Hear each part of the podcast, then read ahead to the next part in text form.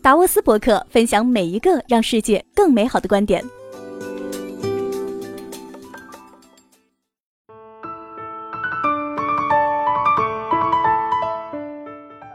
我们的世界正面临危机的叠加，工作的消失比创造更快。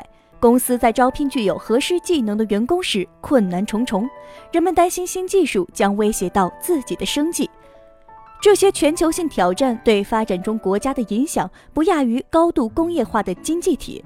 我听各方提出过很多的建议，他们都说这场危机可以通过创造更多的就业机会来解决。可是我明显的认识到，创造更多的就业机会是不够的，也不是真正的解决方案。这个解决方案基于一个极大的误解。为解决这一叠加的危机呢，我们需要关注的不只是工作，而是如何增加人们的收入。这就要求我们创造一个新的工作模式。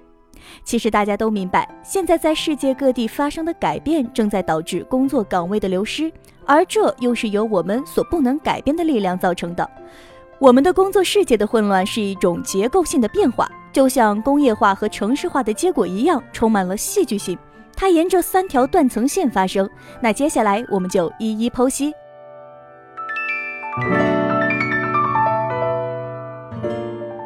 第一个断层线是技术。今天创新的速度和广度会影响到每一个岗位和每一项技能。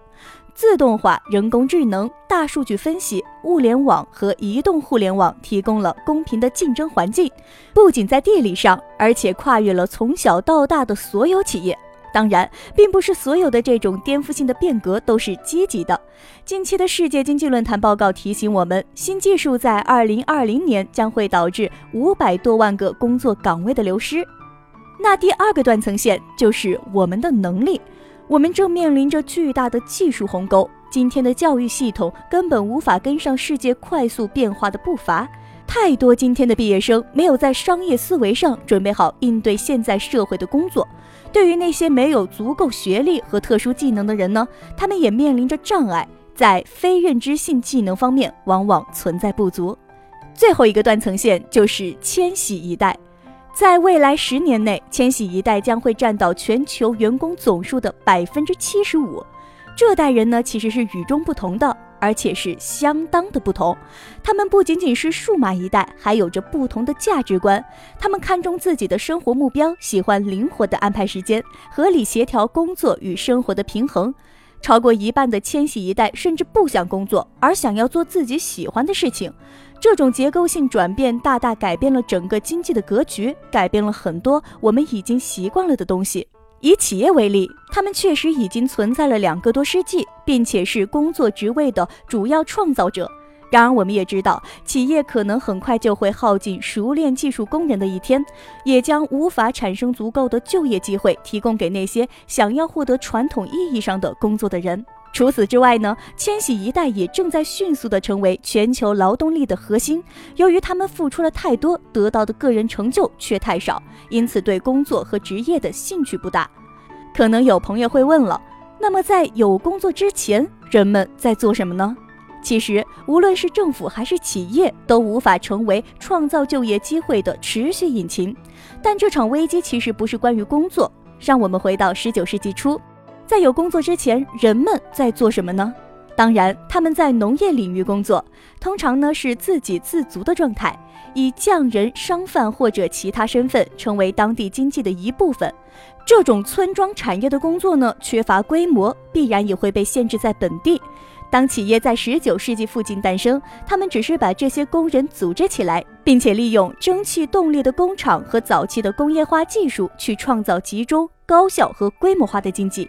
于是乎，他们给我们带来了今日大家所熟知的大公司。这种模式呢，也适用了很长的一段时间。然而，这种模式很快将要过时。今天的最有价值的公司，比如苹果公司，只雇佣了很少一部分的人。与此同时，整个就业市场都在萎缩，因为上面提到的变革力量几乎是无处不在的。每个人都想成为比尔盖茨，但是不是每个人都能成为比尔盖茨。传统意义上的工业的替代品需要政府与公司的共同努力，着重关注初创业、个体经营、自由职业、创业等等。对于大多数人来说，这些概念大多来自于很多高于生活的人物形象，比如比尔盖茨和马克扎克伯格，又或者是那些以外卖披萨为生、挑灯夜战编写新 APP 的创业者。当我们听到这样的想法，都会认为这是有风险的，需要顶尖的教育、拔群的智慧和走向成功的野心。我不会提供一个现成的解决方案，能让我们目前面临的叠加危机消失。但是我将提供我三十年来的工作、生活在美洲、欧洲和亚洲的经验。我已经看到了许多人在政府和企业的正式编制之外创建的财富的经验。走上这条路线的人能够茁壮成长，塑造自己的未来。那么，把今天公司的行政层级取走，我们还剩下些什么呢？企业的核心是一群集合起来的人一起从事协同工作。正是这种合作呢，会成为我们新工作模式的核心。让我们来从个人的角度来看看这个问题。他们想要获得成功，需要的是能够充分利用所学的技能，符合自身利益，能培养正确心态的企业模式，让他们成为这个新经济模式的合作者。他们不应该只接受认知性的技能，或者是科学技术、工程、数学知识，还应该学习非认知性的技能，比如创造力、自律性、智谋、忍耐力等等。这些都是无法通过考试来衡量，也不是学校课程会教授的。那些具有非认知性技能的人会不习惯自称企业家，但是从心态的角度来看，他们确实是企业家。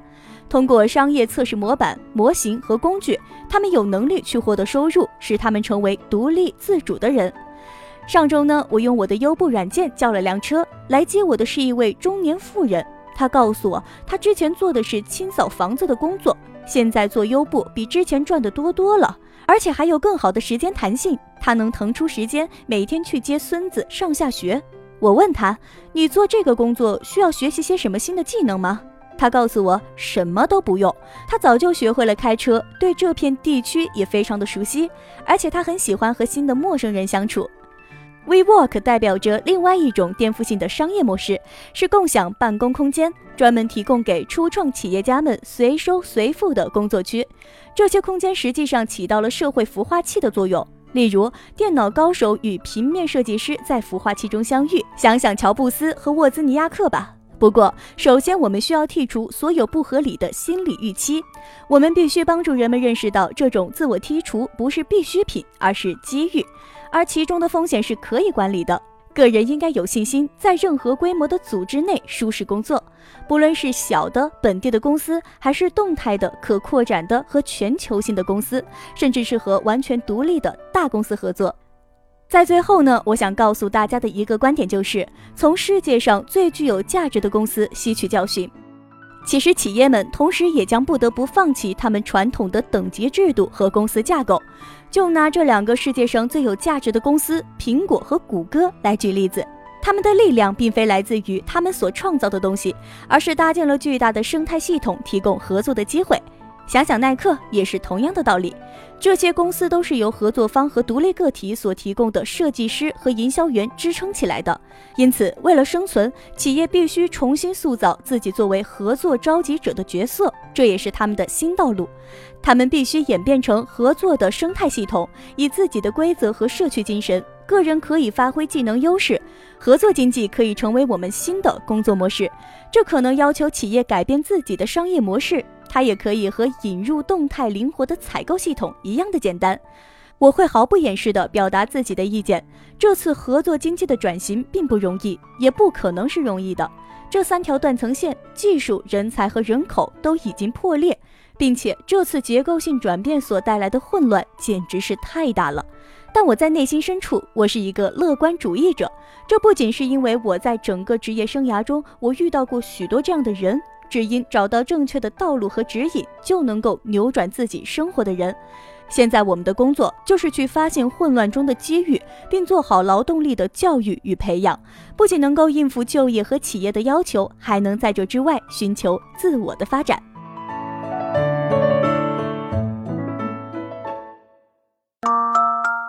本节目由世界经济论坛与喜马拉雅联合出品。